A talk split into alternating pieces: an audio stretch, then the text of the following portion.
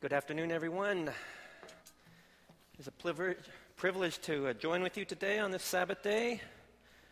Hope you stay warm and dry starting tonight, and uh, and hope you stay healthy. There's a flu going around. I know of that for sure. We're continuing our excuse me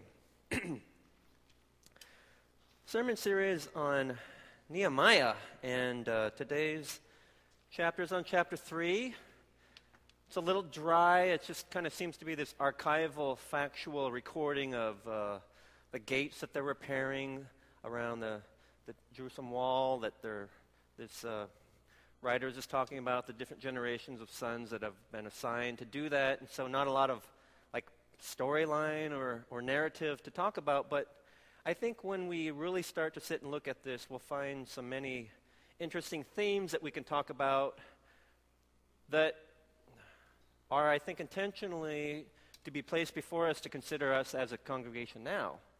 Uh, this book of Nehemiah wasn't randomly drawn from a hat that we're just here randomly talking about this, but rather, uh, Pastor Neil feels that we have many different themes that we can relate to regarding God's people at that time in this particular co- historical context. These are a people that God promised in previous generations land. He promised them kings. He promised them, okay, you can build a temple in my name, this glorious grand temple. And I'll give you the law, all these things that you have. You will have communion with me. I'm going to promise you that. Just follow these things. But of course, there was disobedience, there was wickedness, there was falling away from, from being in communion with the Lord and they became wicked. And they were ripped out of their land and their, and their temple destroyed by outside armies that came. The Assyrians, the Babylonians came, crushed them, overthrew them, took them away, took them away to exile. And there they were. And yet God was still also telling them during that time. Jeremiah is one of the prophets that verse that we like to quote. For I know the plans I have for you, declares the Lord plans to prosper you, pl- not to harm you, plans to give you hope and a future. He's telling these exiles in Babylon, I'm not forgetting about you. You're going to suffer because you deserve it, but I will restore you back to the land. And they have been res- restored back to the land. It was a Persian king, not even God's chosen, who God's changed his heart and he's going to liberate them from that oppression and let them come back, build this temple. And so that's what they're able to do. The, the, the walls around there, the gates around there have fallen into disrepair. And so they're asking for permission from the, from the ruling king. Can we please repair this? We need to have materials and men. And so they're kind of doing God's work, fulfilling God's promise to them I'm not going to forget you. You have your temple. And so there's this sense, these themes of renewal and rededication to doing God's work. That's how they had communion with the Lord. Not anything like that we have today because of Christ. We're going to talk about that. But that's the arrangement God had set up back then. You had exile, you have desolation, you have loneliness, you have separation from me, but now I'm restoring you back to the land. You can build your temple. It's not going to be as grand as the first one, but you're going to be able to build that. Just keep it in good repair. So here we are uh, taking up this particular chapter when, when uh, Nehemiah is just writing matter of factly, these are, the, these are the people that were assigned these particular gates. The gates are uh, named like the fish gate. That was where the, the produce was brought in from the daily fish market, fish gate. There's a valley gate, the, the gate that overlooked the valley below, the sheep gate, the horse gate. Probably pretty self explanatory, which leads to the dung gate. Right? They probably weren't bringing dung in, but rather the poopy stuff was going out. There's no, hist- there's no theological significance to dung gate. I just wanted to say dung gate because it's kind of funny. And so that's what we have. And in fact, the, the verses re- leading up to that, they were repairing the other gate, but they stopped at the dung gate. Probably because it was so smelly. They didn't want to work on that part of the gate. They refused to work. And so, what I would like to do is just to give you an idea about what was going on. You get a sense of these themes of these generations of sons, fathers working to restore this God's temple. So, there's a sense of community. Some of them uh, kind of griped about it. The priests were, were called into action, but we see some of the nobles didn't put their shoulder into the work. So it wasn't as though the priests were just standing around, but they were rolling up their sleeves, getting to it. Interesting. I'm not sure that we think of our priests, our pastors in that respect. So we'll talk a little bit about that. But there's these themes of this community, of God's chosen, having a sense of renewal and relief and, and rededicating themselves back to restoring this temple, God's kingdom right there. And the sons had the ability and the physical masculinity of, and, the, and the craftsmanship and the work and the ability to do that. They weren't mama's boys, right? They knew how to work, so they had a good work ethic. So there's all these types of themes that we can maybe talk about how they apply to us where we're at in our present context with this congregation. We're kind of on the precipice to move towards this next phase. Are we up for that? And so I'd like to just read the first 13 verses of that just to give you kind of an idea of, of um, what he's talking about as far as prepar- uh, repairing of the wall and the gates. Nehemiah chapter 3, verse 1 Eliashib, the high priest, and his fellow workers went to work and rebuilt the sheep gate. They dedicated it and set its doors in place, building as far as the Tower of the Hundred, which they dedicated and as far as the Tower of Hananel. The men of Jericho built the adjoining section, and Zakkur son of Imri built next to them. The fish gate was rebuilt by the sons of Hassenaah. They laid its beams and put its doors and bolts and bars in place. Meremoth, son of Uriah, the son of Hakkoz, repaired the next section. Next to him, Meshullam, son of Berechiah, the son of Meshezabel, made repairs, and next to him, Zadok, son of Baana also made repairs. The next section was repaired by the men of Tekoa, but their nobles would not put their shoulders to the work under their supervisors.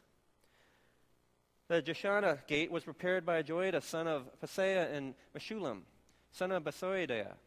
They laid its beams and put its doors and bolts and, pl- and, bars in place. Next to them, repairs were made by men from Gibeon and Mizpah. Melatiah of Gibeon and Jadon of Meronoth, places under the authority of the governor of Trans-Euphrates. Uzziel, son of Hariah, one of the goldsmiths repaired the next section, and Hananiah, one of the perfume makers, made repairs next to that.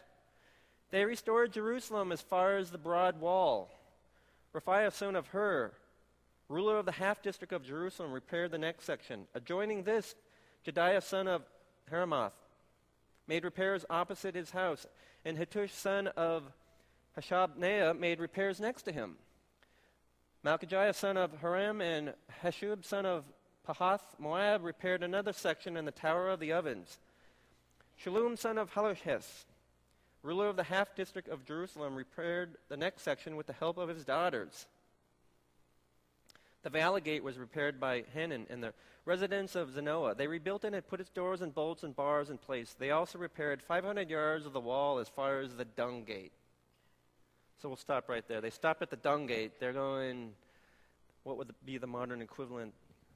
parents with young babies, we're not repairing the poopy diaper gate because it's too icky to deal with. So they stop there.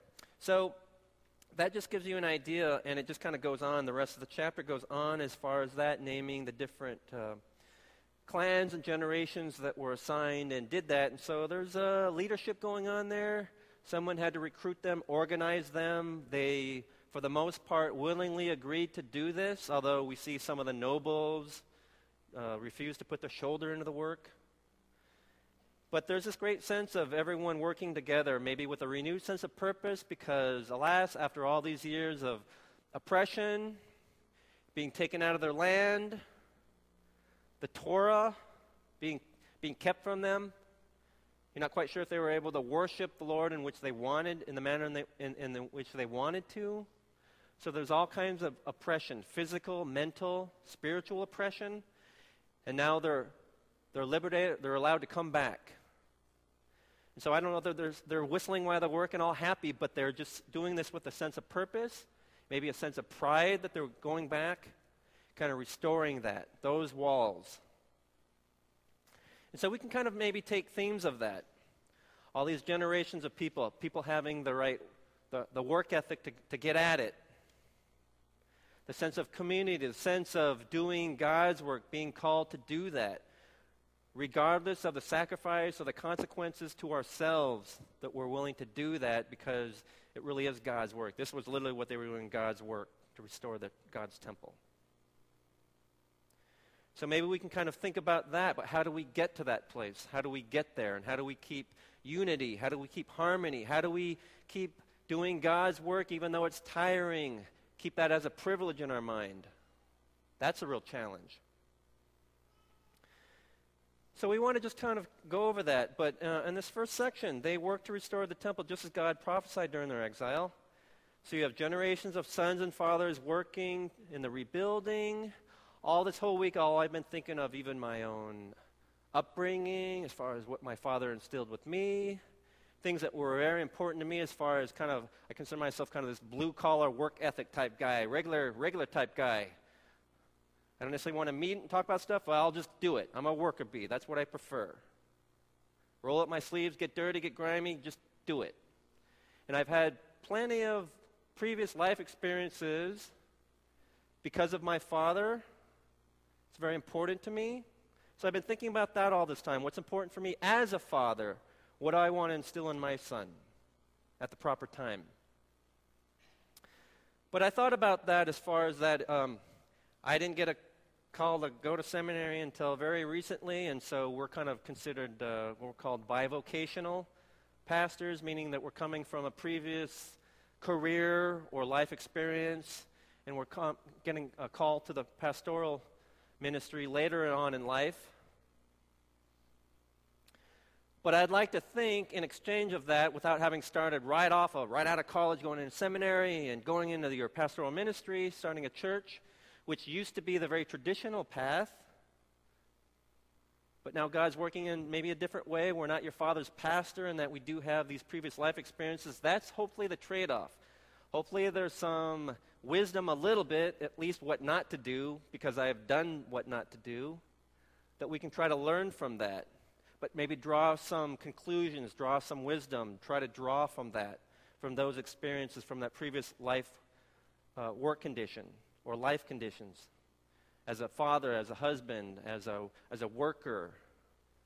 All of those things. And so when I saw in here at the very beginning, uh, Eliashib, the high priest, and his fellow priests went to work to rebuild the sheep gate. It doesn't sound like they were standing around because, like I said, in verse 5, it talks about some of the nobles. They weren't doing anything. They, wouldn't, they refused to work on the supervisors. Maybe those nobles thought that they were above that. When you think of pastors, you don't think of them as sturdy men. You think of them as what? Meek, mild, and maybe weaklings or something like that, right? You don't think of them as able craftsmen, laborers. And yet, that's kind of inspiring, or to me, it's good to see, okay, even the high priests were pitching in to do this work. Doesn't sound like they were necessarily grumbling. It's good to, do, it's good to have that. I know there's certain sometimes when I shake, shake a, guy, a man's hand, you know, a handshake can tell you a lot about that, if it's firm or if it's soft. Or, but sometimes when I shake people's hands, it's like, that's the softest hands I've ever felt for a, for a grown man. And I kind of mean, and I'm not saying that in a judgmental way, but personally it's like, oh boy, has that person ever worked an honest day's life, honest day in their life? That's not a criticism. Most people would prefer not to have to work digging a ditch if they could help it. But to me, that shows, that demonstrates something. That there is this kind of work ethic in there, that they were willing to maybe humble themselves, get in there, pitch in, despite, you know, whatever title or whatever they think of themselves, that they were physically able to get to the point where they could do something about that. That physical constitution so I like that because we've had senior pastors, you just don't see them just because they're too regal or executive to see them digging a ditch or, or working lunch sale or something. It's just, that's just a, it really is above them. But here we have in this section, even the high priest and the fellow priest were, were working. Some of those gates had been burned down from previous attacks. So they had to dig out the ditch, dig out the foundation. They had to, what, cut the timber or cut the stone. All that has to be hauled in through labor. A lot of, not a lot of machinery then, right? So that's probably a lot of dangerous work, physical work that had to be done. It doesn't sound like the priests were standing around, they were just getting after it. So I like that idea because it made me think about my own life experiences about that, that I think make up part of who I am as far as, like I said, this blue collar work ethic that I, I, I want to think that I have. And I remember my father um, worked for Weyerhaeuser, which is a, a, wood industry in the West Coast. I don't know if you've heard of that, but he worked cutting. He was on the cutting crew. He, he felled trees for 20 years. Very, very dangerous work. And I didn't follow in his footsteps. I, didn't, I wasn't cutting or anything, but I did work during the four summers in college. I worked for a logging company as a, what's called a choker setter. And after uh, the way the logging companies work, after the cutters come in on a given hillside, they're following the trees. Logging crew will come in with the heavy machinery, the tower, move that in. It's this periscoping hydraulic thing that goes up. From that tower, all these series of cable lines are put out. And the series of drums move the lines, and on those lines are 7 8 inch cable with a, knob and a bell thing that are dangling from the line that are moving back and forth by the operator. They go down into, into the where the trees are fell and the choker setters are out there in the brush. We go out there and the lines are drawn, drawn lower down, and you're taking that, wrapping the trees, fastening them, getting out of there. Okay, the lead crew guy has a radio signal. He's blowing the signals to the, to the tower operator. Okay, we're clear. Send it on up. And then they're dragging these tons and tons of wood, of felled trees, up the hillside all day long. Very dangerous, very hard, hard work. Miserable work, battling the elements. If it wasn't pouring down rain and you were miserable and wet, you were miserable because it was 90 degrees in, in, in rugged terrain and difficult uh, circumstances that it was so steep that you could stand and reach out and touch the, the hillside because it was so steep. And so you had to go up and down all that. It was very physically, very demanding. And I'm a little guy and I'm a young guy. And it's just very, I think psychologically, I, it was just a summer, it wasn't just a summer job, but it was something I kind of consider myself proud of having gone through. That that's part of my makeup. I can kind of draw on that. There's nothing in pastoral ministry that's even approached that, the difficulty of the mental anguish and physical challenge of trying to get through that. Okay, I'm not going to let my son do that, but I do want him to try to experience having gone through something like that. Because I think it's important if we don't subject ourselves to that early on, later on as adults, we're going to choose not to do that. And who's going to make us? And so we have to be very careful about that. We want to make sure that we're drawing on experiences that may be unpleasant, but they build character. That's a type of perseverance that we should be considering just great joy. That makes us mature and complete. That James talks about in chapter 1. Those are the types of things that we want to make sure that we are putting ourselves through if anything, to say, well, I never want to do that again. I never want to dig a ditch again. If anything, to motivate you and, and get you to study more or something, to get out of that. If you're trapped in that. Or you don't want to flip burgers for the rest of your life. Study is what your parents would tell you. So, I, am sure my father, at the time that he was doing that, he was probably very worried for my safety, but he probably was proud that I was able to kind of do that. And so I, when I think about this, these priests just kind of put, putting themselves to that and, and subjecting themselves to manual labor, maybe that made their hands calloused and, and, and, and, and bruised and bleeding, and, and there was, and there was uh, calluses and there was uh, boils going on there. But they were still subjecting themselves to that because it was God's work. And regardless of the sacrifice or consequence of themselves, all these sons, these craftsmen, and these priests, and some of the nobles were pitching in because it was God's work and they felt it was still a privilege to be able to do that. After having experienced that oppression and in that exile, it was a relief to they were building something that was of their own. They took ownership of that. And so those are definitely themes that we can even think about for ourselves as far as what we're doing now and what we, what we could be doing for the sake of the Lord. And, and when we talk about that, kind of rebuilding the temple and, and maintaining that, so they had land that God promised them, they had this temple. I've talked about this in uh, Bible study classes. This kind of inner sanctum, that's where God's present was, presence was. That the regular common people didn't have access to. The high priests kind of had access to the inner sanctum where God's kind of presence was. And the way you kind of had communion with the Lord is you just obeyed the law. With obedience to the law, blessings. Disobedience, curse. They were cursed into exile because they were disobedient to God.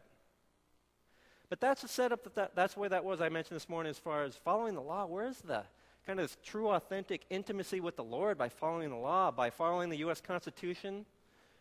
And the laws of Maryland, are you drawing closer to Jefferson and Washington and to the governor of Maryland? Not so much. But that's the way God had it set up for them. You were my chosen people. I promise you this land. I promise you this temple. I'm going to be there. Obey my laws. That's how you're in the community. That's how you have this kind of legalistic righteousness that Paul writes about. Just follow that law.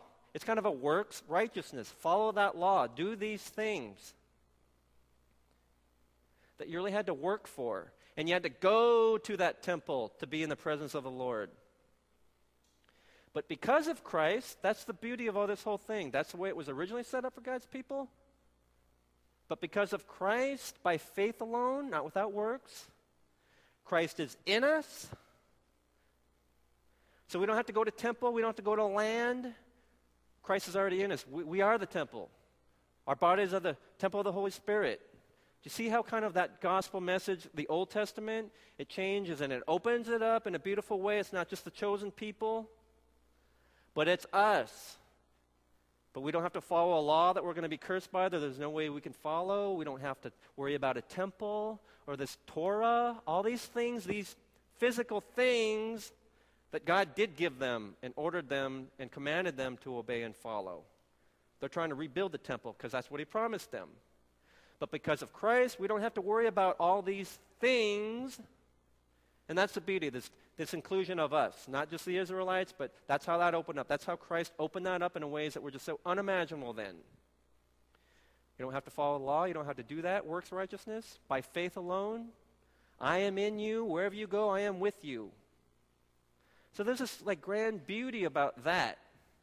That because of Christ, we don't have to worry about necessarily rebuilding that gate, the dung gate, the stinky, smelly dung gate. Now, there's still work to be done. That doesn't excuse us, but it turns it around a little bit as far as that thought process about what God is commanding us to do. He gave us one he gave us a couple commands love Lord as you love yourself, but love others. How that manifests itself in you individually, how you're called to serve. That's when you get back to this work ethic. Where's this renewed sense of dedication and purpose that we have at NCFC? And so, in a different way, not because we need to do this to get righteousness with God and get closer to God because we have to follow this law, But that's how we're kind of emerging because in Christ, what is the Holy Spirit? What's God convicting us to do? You have an opportunity, the announcement's been made about missions. That's our intended mission statement at this church make disciples of all nations. If you're not feeling that, what does that mean? Is God calling you to do something else? Is God calling you to get well versed in Scripture, filled with the Holy Spirit. Through all these things, there's this true, authentic intimacy with the Lord, which Those words, true, authentic, intimacy, have been reoccurring themes even dating back to the Young Adults Retreat in September when we had Pastor John Lee. He used the word authentic. Pastor Q used that authentic relationship. Because of social media, we're just looking at computers, we're not talking to each other. We're craving this true, authentic relationship with one another. But also, where is this true, authentic intimacy with the Lord? Did Ed Obasso talk about that? It's like, if you want to be kind of a church that does a lot of things, that's good, but are you falling in love with the Lord? As he was saying that he was doing through Scripture. Falling all over, falling in love with Jesus all over again, last two years he was talking about. Through his prayer and meditation. That's this relationship, this intimacy that you don't maybe necessarily get rebuilding the dung wall, the dung gate, right? Or to put it in modern day context, who's feeling true, authentic intimacy doing lunch sale? Raise your hand. Not so much. So we can't be trying to have true, authentic intimacy with the Lord through this types of work. Because you could probably argue that all those things make us so weary and fatigued that, quite frankly, maybe it takes away from our intimacy with the Lord. That doesn't excuse us. That means, oh, well, since I'm not becoming intimate with the Lord, slinging hash at the lunch sale, I, I'm not going to do that. Sometimes just straight up works needs to be done. That's where that work ethic kicks in your devotion to the Lord. Even though I don't want to do this because it's a pain in the butt, right? You want to make sure you have that type of work ethic first as far as what are we able to do because of Christ? How are we forming ourselves? So we need to be very, very careful about that. Like I was saying, even, even when I wasn't even walking with the Lord, I consider my work experiences during college summers something that was very important to me. That carries over to all aspects of our lives. What are we doing? What have we done? What have our parents done for us to give us that type of, of uh, work ethic? What are we doing for our children to give them that ability to have that discipline, the mental self discipline of all that?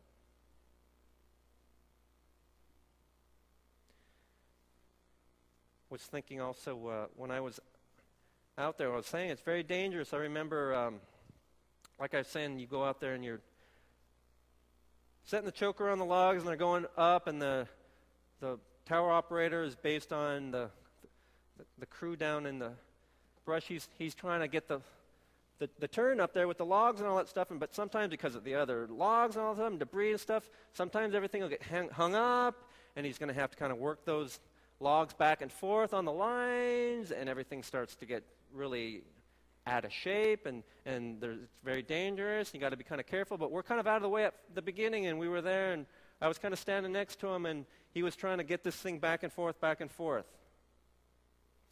And it was, it was a hard time coming up, and, and all this other log and stuff were starting to kind of fly up, and it was everything was starting to kind of float over towards us, and I'm just kind of like, you know, maybe stepping back a little bit, and I'm still looking at this stuff, kind of mesmerized by that. It's very dangerous, and I'm just like, his name is Bob. And it's like, hey Bob, do you think uh, we should step back a little bit? I'm, I'm just like, I'm still looking at this, and I'm assuming Bob's right there. I'm like, hey Bob, Bob. I look over, hey Bob, and Bob's like 100 yards on the other side of the hill over there, working the whistle stops, trying to do that. And so you build up bad habits of language that I'm not going to repeat, but in working in those harsh conditions, you just communicate with each other screaming certain words and stuff. And so that's how you get through that.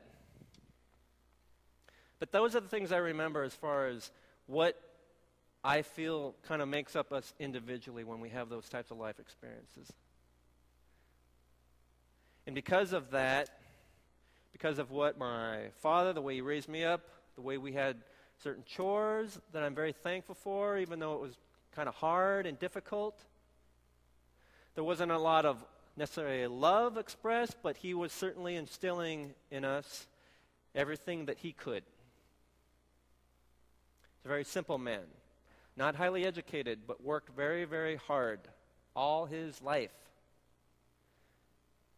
And he was a very honest, he's a very decent man. But we have to be careful when we don't we don't want to start looking down on the ability to humble ourselves and to because of God's calling, humble ourselves, getting over our pride and ego issues and being able to do the work that needs to be done. What's that 80 20 rule? 20% do 80% of the work or something like that? We're at a sense of, of purpose and renewal and dedication here that I think we need all start thinking about that. It's not just the, the deacons and elders are doing that, but everyone's going to have an opportunity at this juncture to kind of continue the tradition of this church. What we want to do, there's a sense of renewed purpose and dedication that I think we can take from these passages. And we have to be careful, even this reflection question, as far as if you're serving in ministry, just find yourself just so worn out, fatigued.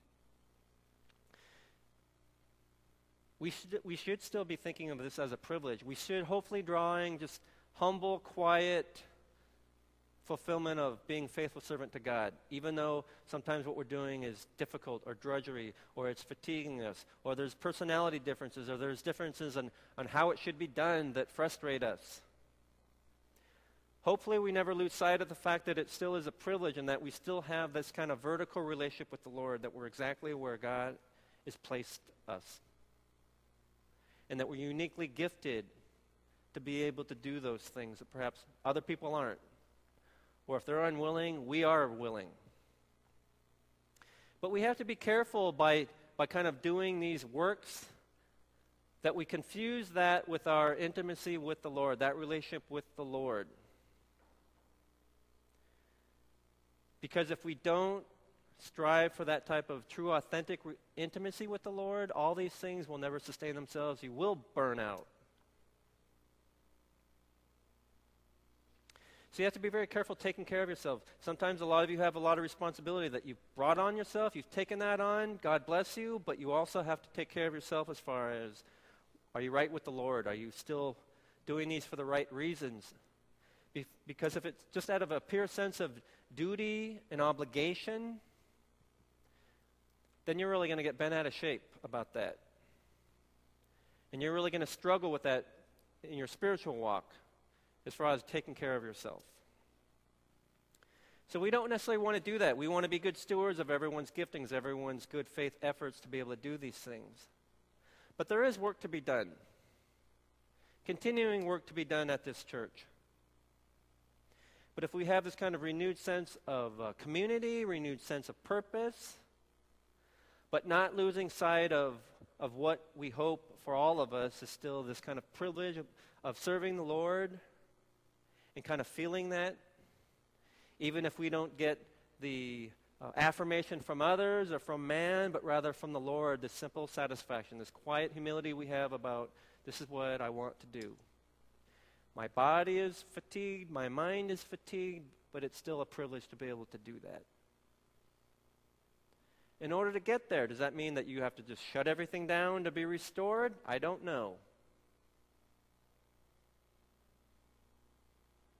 But you do have to be careful about that. I think for guys, especially in our roles as, as uh, husbands or father or the so called provider of the, the household, leaders of the household, we feel a sense of, of, of duty and obligation, what? To work, to, to put food on the table, just to, to, to kind of do those things, do the chores, do the physical things, all this work. But if there's, a no, this, if there's no emotional content to that, there's no relationship, then the marriage suffers. Your relationship as a father suffers because of that. Some of us are just wired to just think, well, that's the way it's done in this generation or previous generations. We probably think about that. A lot of parents, they just work so hard to provide for their families. But it was hard for them to, what, express emotion, to have that type of relationship. But they did feel a strong sense of family and devotion. But it was all this work literally and figuratively. That you have to be careful about. There's no relationship within that.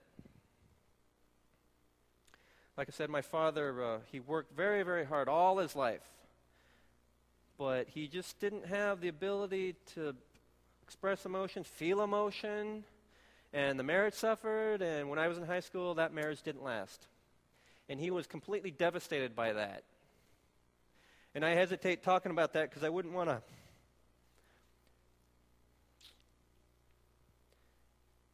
you know, disrespect or dishonor him, but it just in my mind, it's just he's just just crushed and devastated by that. He just didn't understand. But that generation, they just worked and worked and worked, provided. He just thought this this American dream, the way life was supposed to be, and then he was just devastated when it didn't turn out that's what the way it was going to be.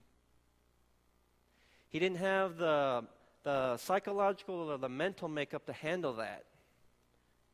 When he visited in 2008,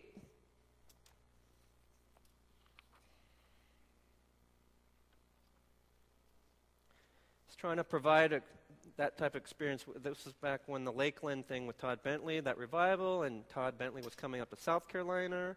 So we went down there. I didn't force him. I asked him, hey, we're, hap- we're already planning going down there.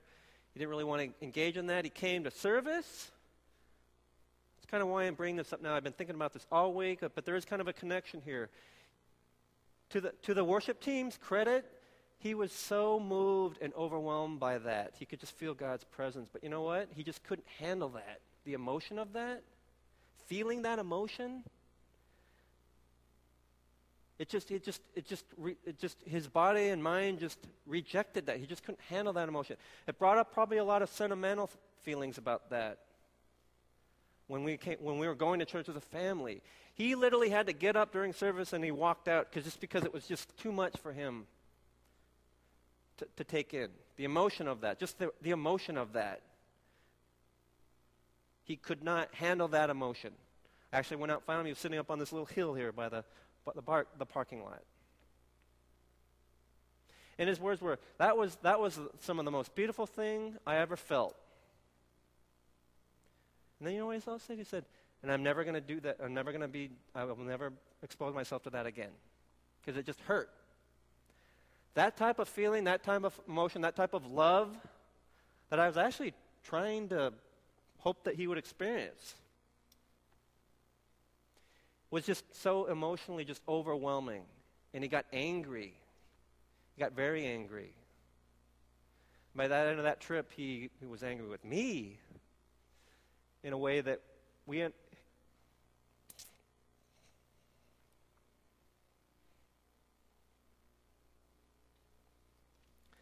in a way that I had never seen him as a grown man that hurt. And he had never lashed out at me like that. And so that really, really hurt. And I'm not going to go into all that detail, but even follow up the rejection of, of me by him. That really hurt. And I don't have any, carry any ill will. As a son or as a father, it's just, here's a broken man. Just, man, that's really hurt. And he's hurting.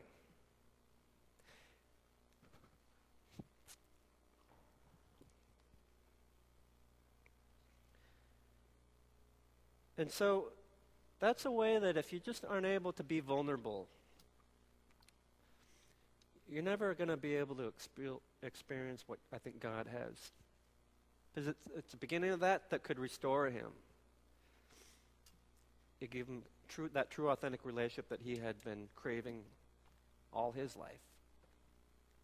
And so I would pray about that when I, uh, if I ever had an opportunity. We don't hate each other or anything. It's just we hurt each other so badly, it's just hard to kind of revisit that. But I do pray about that. And if not me, I've told my sister, you're going to be the one that's going to, he's still talking to. You're going to be the one that's going to have to provide for him. As far as restoring him some way. Because he's a, he's a hurt, broken man. And again, I don't want to just uh, dishonor him or, or disrespect him, but that's been on my mind all week as far as you know, as guys, sometimes we can, and I probably am a product of my upbringing. That was part of my testimony of not really having a, a relationship or the ability to have that, not, not, and not being able to process that. But that type of healing and restoration is something that only God can provide. I'm confident of that. I'm convinced of that. And having conversations with people in the congregation, mothers and fathers, and, and people that are coming to the Lord, that they struggle with that. Maybe they're not wired to be emotional saps. You don't have to be, but there is something beautiful that could be going on. That we would want you to experience God in that way. Not in a works righteousness kind of way, not in a works ministry kind of way. But there is a fellowship when we're able to kind of pitch in and help each other and work with each other. That's where you start developing relationships. That's where that sense of community and, and purpose that we can get. But ultimately, it's because we love the Lord. Maybe it's a difference of pastors have a calling to serve. You feel, as congreg- congregation members, called to serve in your own way. That can be more fatiguing to you as congregation members because you think, well, those pastors can do all the heavy lifting, or all the leaders can do all the heavy lifting. So that's how I kind of tied that in as far as those Israelites back then, they were doing this, but that was really the only way that they could draw closer to the Lord. Kind of rebuilding temple, following his law. I don't know, I don't know where the personal relationship with God is. Maybe there wasn't really one intended by God at the time. But because of Christ, it's not works righteousness, but by faith alone, but works is an expression of our love for the Lord, right? So we want to be careful that this is not a convenient excuse for you to say, oh, I only want to do something that brings me true, authentic intimacy with the Lord, and doing lunch sale does not. Sometimes that work ethic, just things, God's work just needs to be done. It's drudgery. We're going to do that, but I am solid in my relationship with the Lord. that that's what's going to carry me through some of these other times where it isn't that joyful to do. And so I think that that's why we want to kind of study this particular book, this sense of, of renewal that we have, of dedication back to where we're at. And if we, when we get the, the new leadership, can we rally around that person, but also have a sense of renewal and, and dedication to, to doing God's work rather than getting hung up on where we were or these issues or that issues, but rather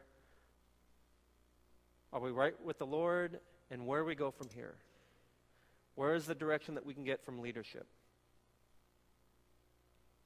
So we don't want any of any of you just doing something just for the sake of duty and obligation and who else is going to do it? I have to do it. We've failed, I think, in that respect, if that's the way that is. And I would like to think that everyone who is serving does feel a certain degree of privilege or joy to that, that they, are, they know that they're doing what God has called them to do and that they do feel that, even though it can be tiring physically. We're flawed. We can't always sustain that. But that's my prayer is that you all feel that conviction and that sense of fulfillment and satisfaction that you're doing God's work whatever God is calling you to do, we have that opportunity. I'm going to close in prayer, but we're going to also uh, have communion here. So if the ushers want to come forward.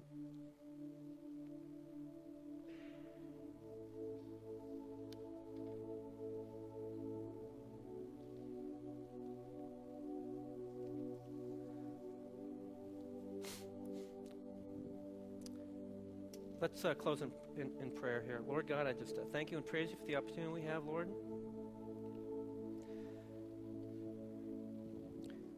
To get a sense, Lord God, have you worked in the ages before us, Lord God, with your people?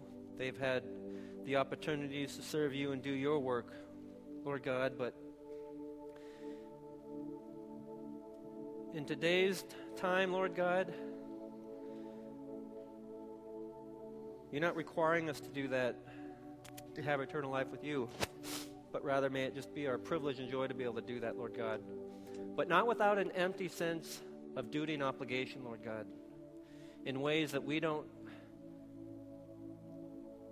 we're not able to experience you emotionally and spiritually, Lord God.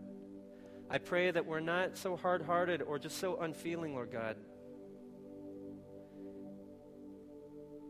that we do feel your presence and your transformation in your sense of peace and comfort that you give us, Lord God, the way that you've changed us in very miraculous ways. And you restore us to our relationship in our marriages, you restore us in our relationship as parents and as friends and sons and daughters. And Lord God, if we're not feeling that, may you just give us a sense of uh, revelation, Lord God, to just crave that. May we just have a glimpse of that. And may that be our life's work, Lord God, seeking that relationship with you. And from that, let everything flow. And it will be so natural and so wonderful and so excellent. And whatever it is we're doing, Lord God, it's not anything that we would rather be doing other than that, Lord. And you could do that, Lord God, the way you give us that sense of purpose and sense of fulfillment and peace greater than anything else that we could do. And for all those, Lord God, that don't know you in that way, Lord God, we just pray for that. Pray for the privilege of, of, of being part of that, to try to contribute to that, to witness God's, your love. Those you have placed in our care, those, those you will place in our care, Lord God, that you have blessed us to be a blessing to them. And I am uh, so grateful and thankful to you, Lord God, that we have this Sabbath day to take uh, part in this communion, Lord. We thank you and praise you. In the name of Jesus Christ, we pray. Amen. If you're taking communion with us for the first time, it is a, kind of an open communion. You didn't have to do anything to, to take part in that. Lord's Supper.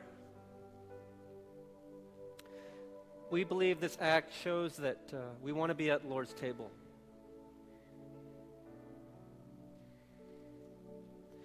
Symbolizes the, the body and blood that was broken for us. Jesus Christ on the night before he was seized and arrested, he gathered his disciples and brought them together for this Last Supper.